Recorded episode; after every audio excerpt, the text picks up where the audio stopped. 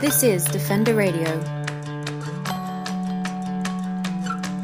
Defender Radio is brought to you by Gates Humane Wildlife Control and the Association for the Protection of Fur Bearing Animals.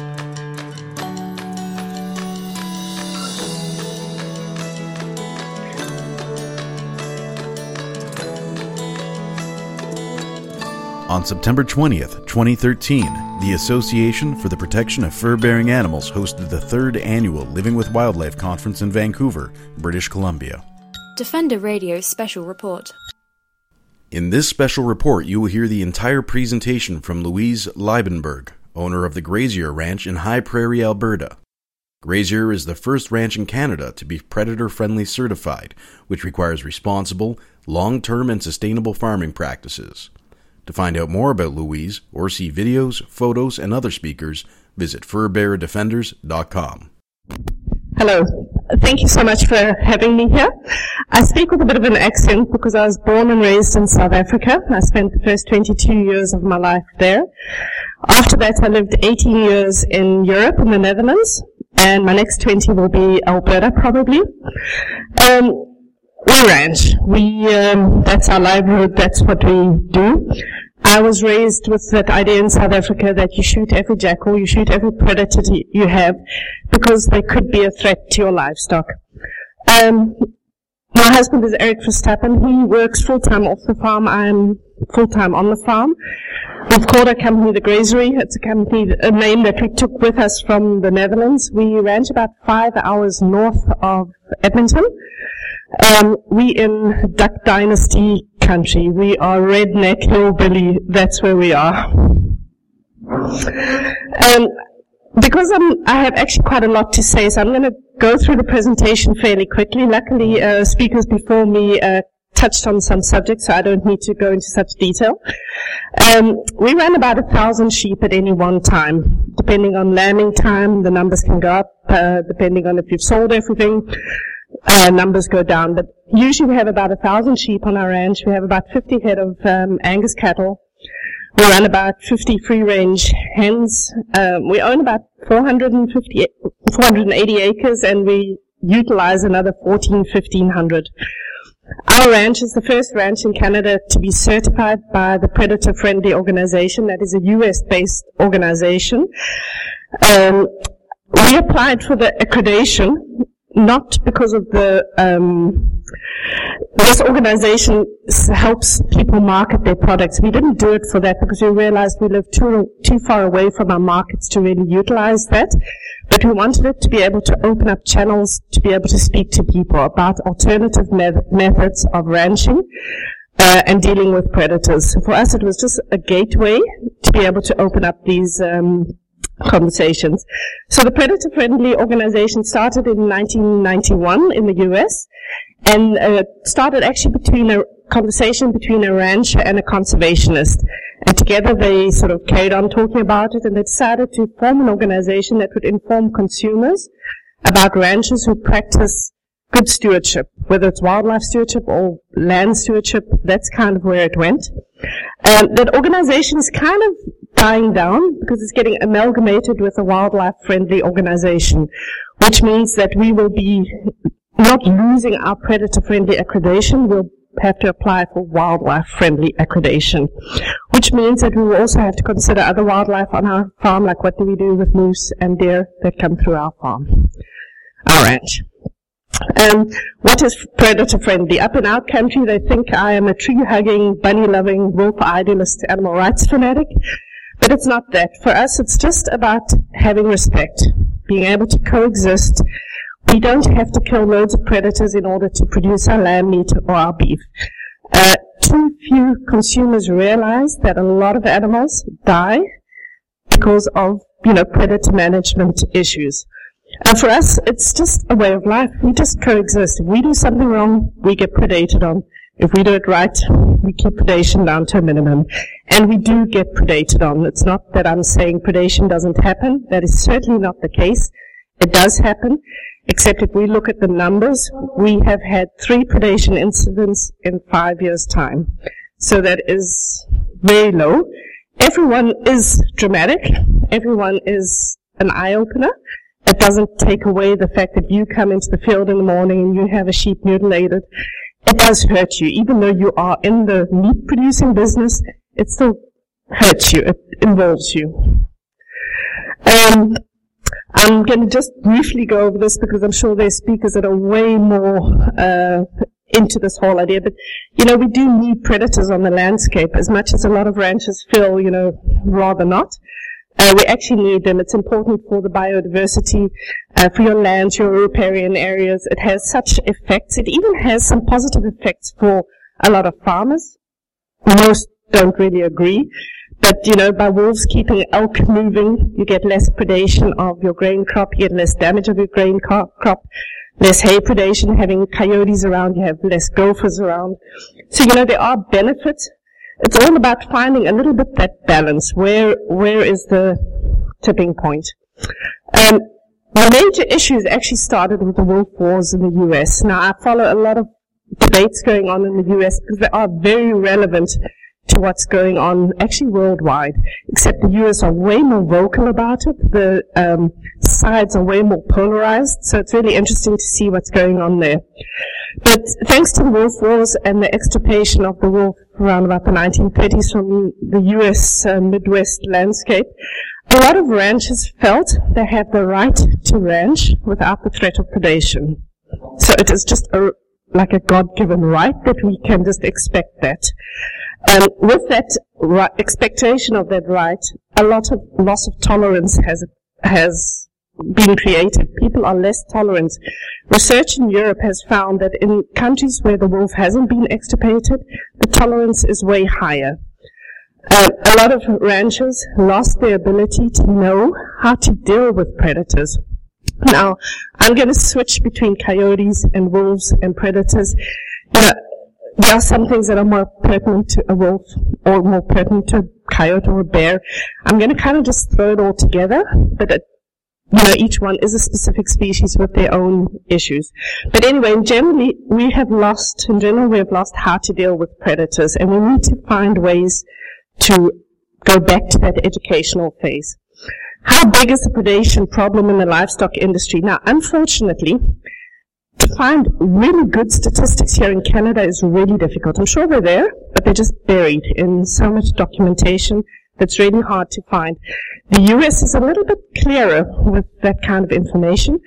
The best statistics I have managed to find for Alberta is from the Wildlife Compensation Fund. They pay out um, compensation damage to ranchers who have lost calves to wolf predation, not to coyotes, because coyotes are um, a varmint or um, a pest, and they are not regarded as a predator. And that's like a legal term.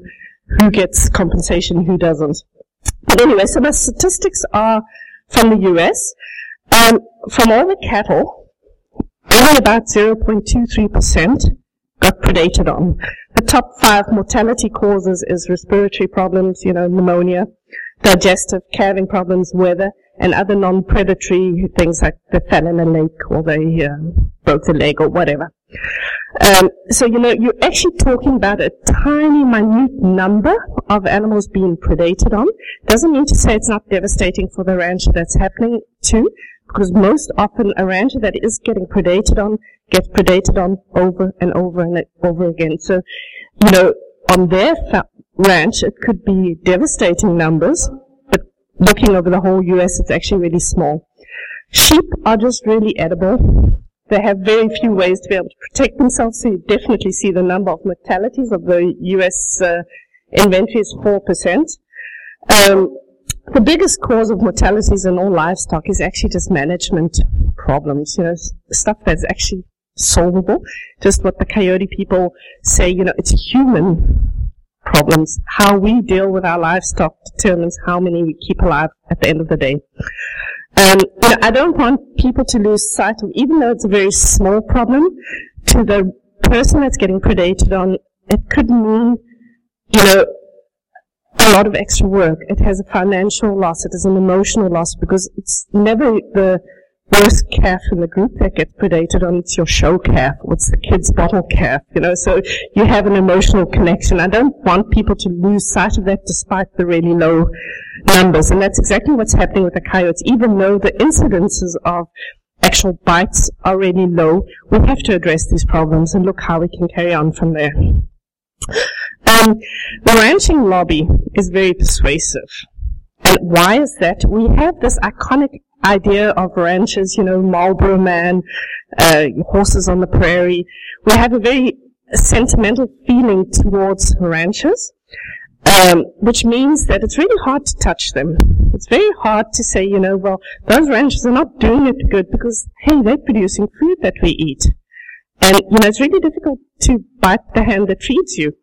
So, you know, what has happened traditionally, the ranching lobby calls and says, oh, you know, the wolves are wiping us out. We need help. And the government steps in to help. And the government is really very efficient because they only really have one method, and that's just let's kill them and solve the problem. Um, we can see it, like if you look at the US numbers again, um, Sherry had similar figures, but in 2011, uh, the US uh, Wildlife Services killed 90,000 predators. That's just predators. Of those 90,000, 83,000 were coyotes. The rest were something like 3,000 dogs, a couple of wolves, some bears. You know, so you, a lot of animals are dying in re- response to that reaction from ranchers saying, we need coals, we need control. Our local MD has an M- a bounty on wolves at the moment. Uh, they have killed over 400 wolves in three years' time on this bounty system like let's help the ranchers because they need help. Let's kill the wolves. Uh, of course, these programs are biologically expensive. They are financially expensive. They are ineffective. And what to me is really the worst thing is it creates a, a kind of complacency with ranchers. Ranchers become complacent about looking after their animals. And that is a big problem. Okay, just a quick example from our own MD. I managed to get these stats from the Alberta Wildlife Predator Compensation and I mapped them out. Those are kind of the numbers of animals that have been paid out for compensation. I do know there are some more because there are no coyotes, just wolf predation on this chart. And you see a spike in 2010, like the numbers really jumped up. Uh, in 2010, the ranchers called for a bounty, and it was instituted by our local MD. Um, if you look back in time why there would be such a spike, maybe one of the reasons is that that's when the economic crisis really kind of took hold. A lot of ranchers had to find off-farm jobs, which means they're not at home looking after the animals. That could be a reason. Maybe there was just a spike in population numbers. Whatever the reason, there definitely was a spike. It would have been nice to be able to analyze it more, but there are no documentations, there's no information about that. Okay, what does that program cost? So I averaged it out over 12 years, 8.75 head of cattle are getting predated on. We've had a bounty now going for three years, 400 wolves at $300 a wolf, dead wolf. Um, so in total, our MD has spent $4,571 per calf that's getting predated on. The value of that animal is seven to nine hundred dollars. So there's a huge difference there. Now, I believe that the ranchers should be compensated in some way, but perhaps that money could be better spent to provide more long-term solutions, solutions that are going to not just last this breeding season, but are going to last over time. Uh, the effects of predator controls, we all know it just doesn't really work. Um, you know, in southern Alberta with the culling of wolves, no evidence to, uh, to indicate that is a long-term solution because despite lethal controls, you still get predation. Despite our wolf bounty, every year ranchers are still losing cattle to wolves. So, you know, they're paying out a lot of money, but the problem is not solved. We are still getting predated on. Um, you know, we've spoken about the same with the coyote. It often causes an increase in problems. Um, it, it's just short-term mentality. It is a band-aid on a gaping wound. Okay, how can we move towards more ex- coexistence? Um, well, it's the whole thing. You have to reduce the number of uh, interactions. So you've got to cut the conflict. Uh, you don't. Uh, you've got to cut like the feeding, all those kind of things. You need to look for goal-orientated solutions. Ranchers are practical people. They want a solution that they can apply to their ranch that can maybe help them get out of a problem. And we've got to look at compensation programs. I am a very firm believer we need compensation programs, but only to be paid out to ranchers who do absolutely their best to prevent predation in the first place. If they do that, then I think it's good and fair to say, okay, well, you've tried your best, you've done everything humanly possible, we will pay you out more than the value of that calf because you are putting the effort in. Creating buffer zones, um, understanding the issues, understanding, you know, what are the issues for the ranchers. You know, ranching is a very small margin um, business. The packers, they make way more money. The retailers, they make way more money. So ranching is small. So every animal that does get predated on, you know, is a loss of income. So we have to understand these issues. Of course, education research is really important. Um, tolerance, creating some more tolerance. But I think the most important thing that ranchers need to do is they have to become proactive in looking after their livestock. Instead of turning to the government and saying, hey, help us, we need to say, okay, we can help ourselves so far. And if we still are having problems, then we can go to the government. It's sort of, you know, being a little bit more independent of government help. Okay, dealing with predation. Hope, hoping that you'll not get predated on is not a strategy for success. You will get predated on. However way you look at it, you will get predated on. So don't hope for the best. Plan for what's going to happen if, uh, if you do get predated on.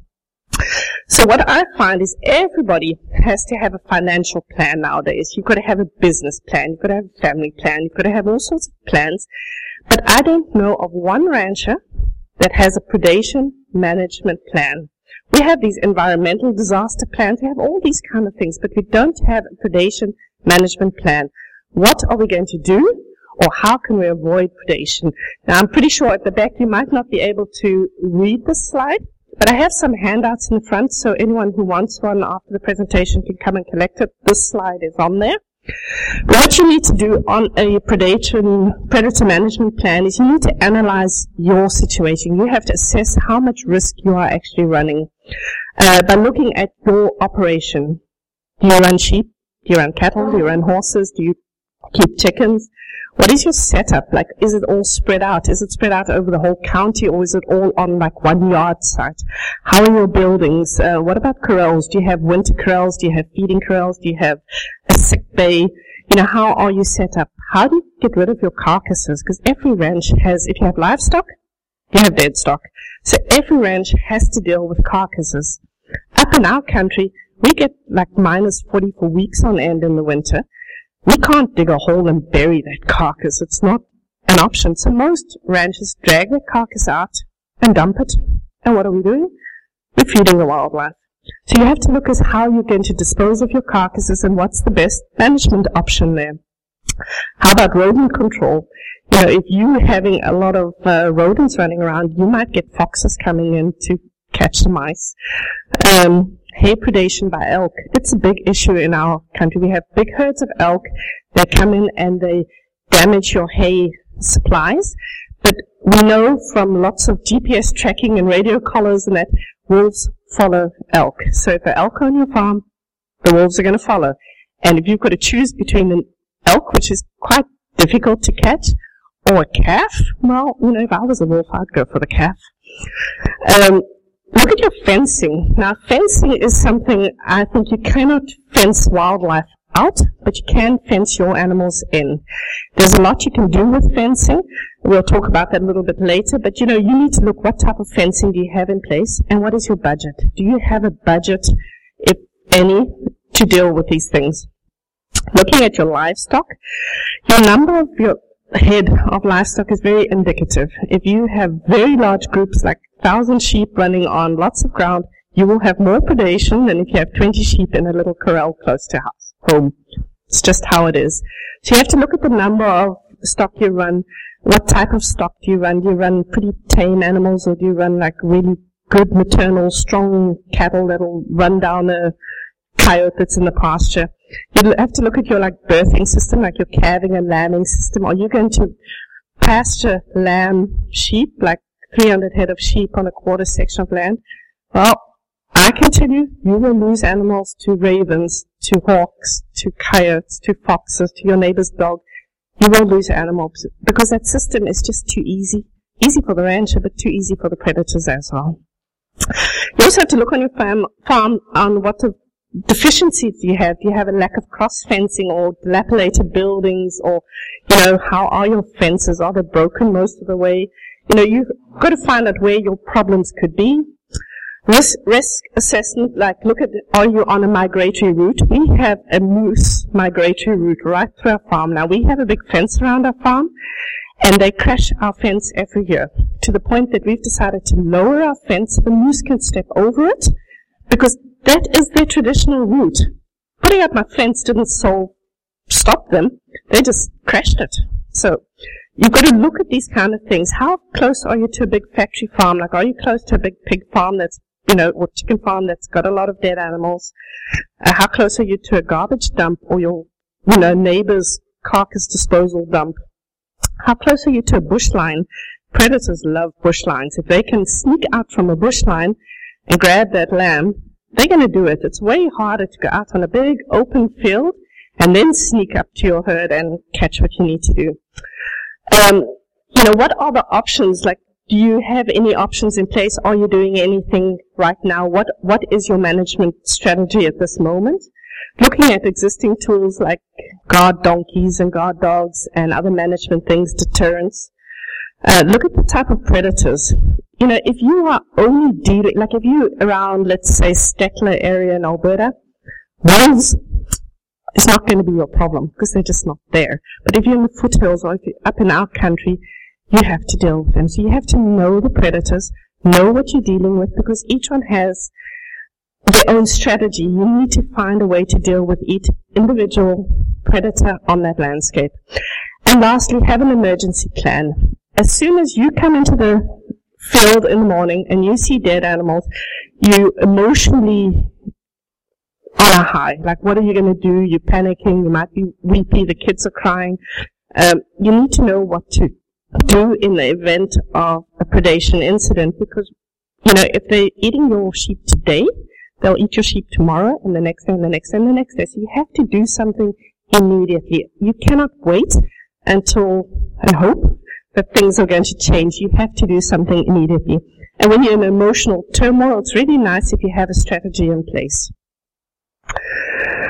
Okay, some goal-orientated solutions. So I touched on a few things in that previous slide. Um, oh, by the way, most of these pictures are from our ranch. These are two of my guard dogs watching over the sheep.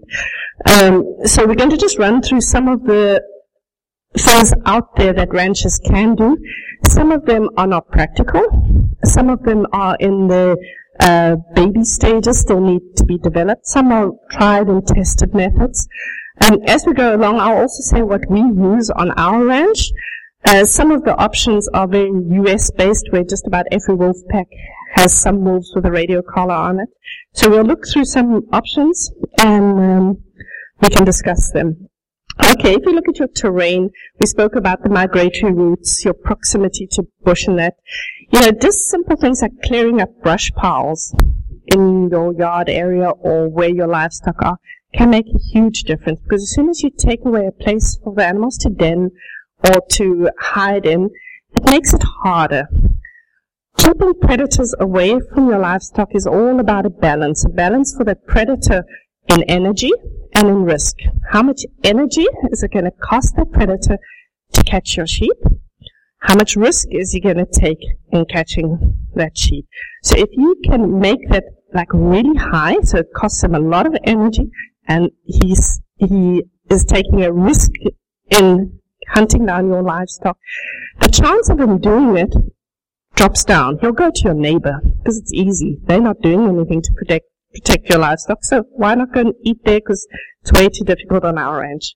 So by taking away your brush piles, not grazing your animals on, you know, migratory routes, um, moving them, your proximity to a dump, all has an influence in making that balance harder. Habitat modification is another thing, you know, subdividing your pastures. It's really easy. You know, ranchers are lazy. We like to just throw our animals out on like 10 quarter sections and say, okay, good luck, you know. Um, we don't have any work. We can have our off farm job. We can go and drink coffee at Tim Hortons. But, you know, by subdividing, you make it harder because your animals are more grouped together. uh, it's more challenging for a predator to pick out one animal and move it around. Building night corrals, that is, after our guardian dogs, night corrals is the number two deterrent that we use. Our night corrals, we build them out of temporary fencing. We put up electric fencing and we build a night corral and it's usually only an acre, two acres in size and we move that corral around. What it does, it t- trains the sheep to come in at night to the night corral. It keeps the dogs close to the sheep. Uh, that coyote that wants to eat my sheep has to walk up to the fence, and that fence is electric, so he's got to jump over it or dig under it. So that's the first deterrent. Second deterrent, on the other side of the fence, there are three or four really big aggressive dogs that are just hoping the coyote's going to jump over because they will rip him apart. We are predator friendly, but our dogs are not predator friendly. So they are waiting for that coyote to jump over. So the coyote's going to think like, this is going to be tough. You know, if I want to catch one of these lambs, I might lose my life. Yeah? Because it's no fun jumping over a fence into the gaping jaws of the dogs. So the coyote moves on. He thinks this is just too much effort. I'll go and catch a gopher somewhere. So, you know, that night corral is really important. It also gives us some peace of mind. We know the animals are relatively safe. I can go to bed at night. I can hear my dogs barking. I can hear on their intensity if it's serious or not. Like they bark at a deer walking past, but I, you know, really that happens all the time. So I'm not worried about that. But on the intensity, I can hear if I need to go out there and see what's happening, if I need to help them, or if I need to step up and, you know, go and do something else. The placement of your corral is really important. Running smaller groups of stock, like with sheep, sheep farms generally have a lot of animals. So, you know, running smaller groups, we divide ours into like our ewe group, which is about 550 animals.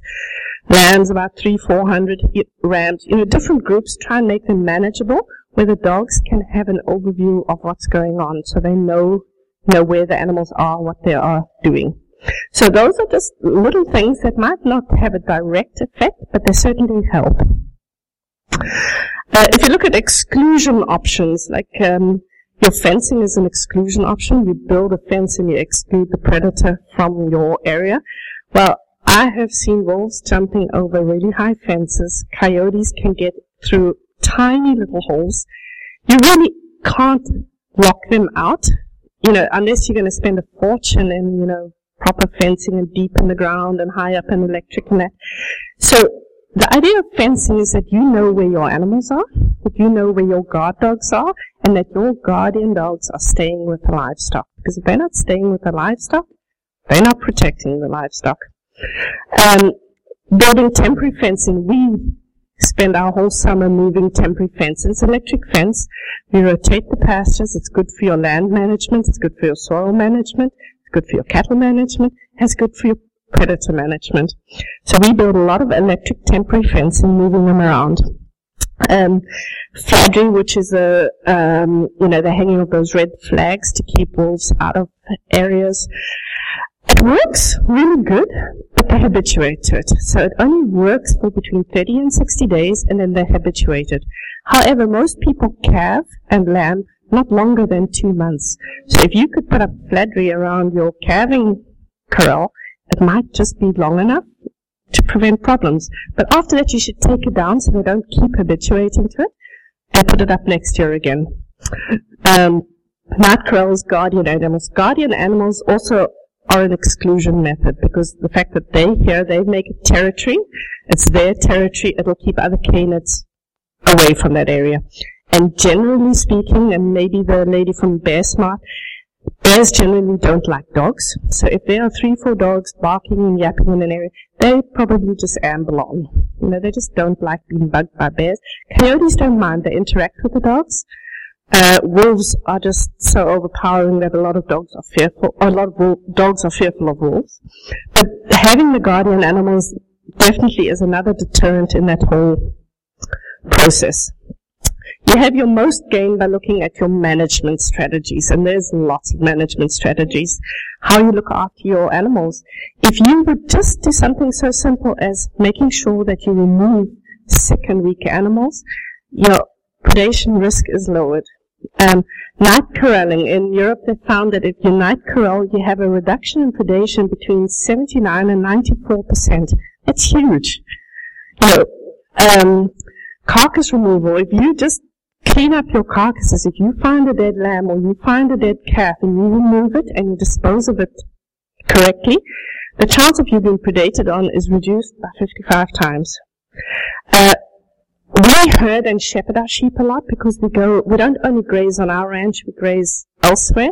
So in some places it's impossible to put uh, fencing up, so you have to do um, shepherding. Works really good. Being a good neighbor, cleaning up your dead animals, being flexible. So if I'm getting predated on in this field, I've got to be flexible enough to gather up my animals and move them to another place. Uh, we talked about the hay predation and um, the problems there. Uh, breeding animals for good maternal instincts, you know, have a good strong mama cow or a sheep that will protect. Change your birthing times, you know. If you're going to lamb in spring when the coyotes and the wolves have their babies, they also need more food. We lamb in January. It's ice cold, it's horrible, but the predators only are looking after themselves. They don't have babies to teach at that stage. Be there to manage your stock, looking at different breeds or, and age groups, like keeping adult cows with your heifers, and utilizing guardian animals. I'm going to have to rush because my time is moving on. That's one of my guard dogs, just standing over watching a newborn lamb. Uh, guardian animals, there are quite a few out there, dogs, donkeys, llamas, geese, multi-species grazing. They're all like almost whole day workshops to discuss the different animals here. The most effective is dogs. You know, donkeys are fine, but they're not as protective as a lot of people think. I know of a lot of people that use guardian dogs to protect their show llamas, so I'm wondering about how effective that is. But I actually do have the numbers, they're not very effective. Dogs is the number one. So it's the most effective and it's the cheapest method of um, protecting your stock. They're all world breeds, big powerful dogs. They have a protective and nurturing instinct towards the sheep. And because they have that instinct, they are protective against your predators. Um, it is found that dogs can reduce predation between 11 and 100 percent. Um, in 89, there was a big study done about guardian dogs by some really interesting researchers, and they found that 82% of the ranchers using livestock guardian dogs found them to be an economic asset. Um, even the coyote predation control manual in Alberta says, you know, guard dogs are the most effective tool for going that way. We raise our guard dogs with cattle and sheep so that they, they don't bond to cattle as much as they do to sheep, but the fact that they're there helps. Um, you see the dogs out working. They're up in the front of the flock. I knew that day that we had some coyotes in the back bush there. Um, the dogs set themselves up around the flock. The, the sheep understand that They go and hide behind the dogs, see what's going on. Our dogs will protect a, car- a carcass from ravens, from other predators. They will not touch that carcass, but they will lay all day by a dead sheep just to make sure nothing's eating on it. And when I go and collect that dead sheep, the dog's all relieved, like, okay, you know, luckily she came and took it away. If you leave the carcass long enough, the dogs will actually start eating it to dispose of it. We don't want that because we like to know what our animals die of. We want to know if the carcass has just been scavenged on or was it killed by predators? Did it die of a sickness? So we don't encourage our dogs to eat carcasses because we want to know. Uh, other things, a lot of frightening devices, you know, sounds and bangers you can use, uh, repellents. They did some taste aversion tests, but they had really poor results by lacing carcasses with really foul stuff. But coyotes are wise, they figure it out. Rag boxes, I don't know if you know what rag boxes are, but if you have a radio collared wolf and he walks past the top photos of a rag box, if he walks past there, that um, computer reads its uh, collar and then it'll either issue like a loud sound or sirens or something. In Europe, they're working with text messages, so the sheep have like heart monitors on them. As soon as their heart level rises because of predation tech, the shepherd gets a text message. So you should go and check your sheep right now. Uh, Fladry, Wolf Fladry, uh, raincoats for lambs, they kind of help a little bit. Human activity is a big thing. Being there, watching what's going on. Uh, we do not agree with hunting and trapping but it is an option for some people out there. Uh, what more can we do? Okay, it's really difficult to get the whole myth uh, idea away from ranchers. I mean, there are still people that believe that Elvis Presley is still alive. So all the myths surrounding wolves, like they will eat your grandchildren and they're going to, you know, wipe you out, it's really hard getting rid of myths. But anyway, we can't just sit back and not do anything. So we need to educate people. I know uh, Just Beans, a wolf organization, has just put out a rancher's toolkit with some ideas. Um, looking at economic stability, if a rancher can stay home and look after his stock, if you can make sure that they um, get compensated for dead animals or can sell their products through organizations like Wildlife Friendly, Fair Game, um, it's always easier. If you have a little bit of money, it's always easier to implement new programs. Uh, compensation funds. I think a big thing is building on-farm composting sites. If you can dispose of your carcasses in a good manner, that's the way to go. They're cheap, like easy to build. Like the bottom one is an on-farm composting site. Um, works really good. Looking at fencing grants in Saskatchewan, uh, the government pays a $200 like rebate if you buy a guardian dog puppy. Uh, getting farmers to understand what research is meaning. It's really great to have all this research. The wolf is the most researched animal out there. Um, but a lot of them don't know how to interpret that research into something that can be practical on their ranch. Putting things into perspective, no predation is an illusion. Don't think you'll get away from it. It's something that'll be there every day, all day, always. But you have to deal with it looking more at long-term solutions. People need to understand the ecological value of having wild predators around. We need to share information. Like, as I say, like wolves are getting researched, coyotes are getting researched. If people in um, Europe find a method that works really good, we should know about it. So we have to share information, what works, how effective it is. There are some projects, the Cheetah Project in Namibia, KORA in, um, I think it's situated in uh, Switzerland, wildlife friendly organization, we have to have more tolerance of having the predators around and we have to practice better husbandry practices. There are lots of options out there. Uh, a lot of what we do is an integrated predator approach. So we put in guard dogs, we use fencing, we rotational graze, we birth at times, well not us, but the sheep birth at times that are not high on predator um, priorities, like now is a real bad time for predation. We understand when predators are doing what on the landscape. This is Defender Radio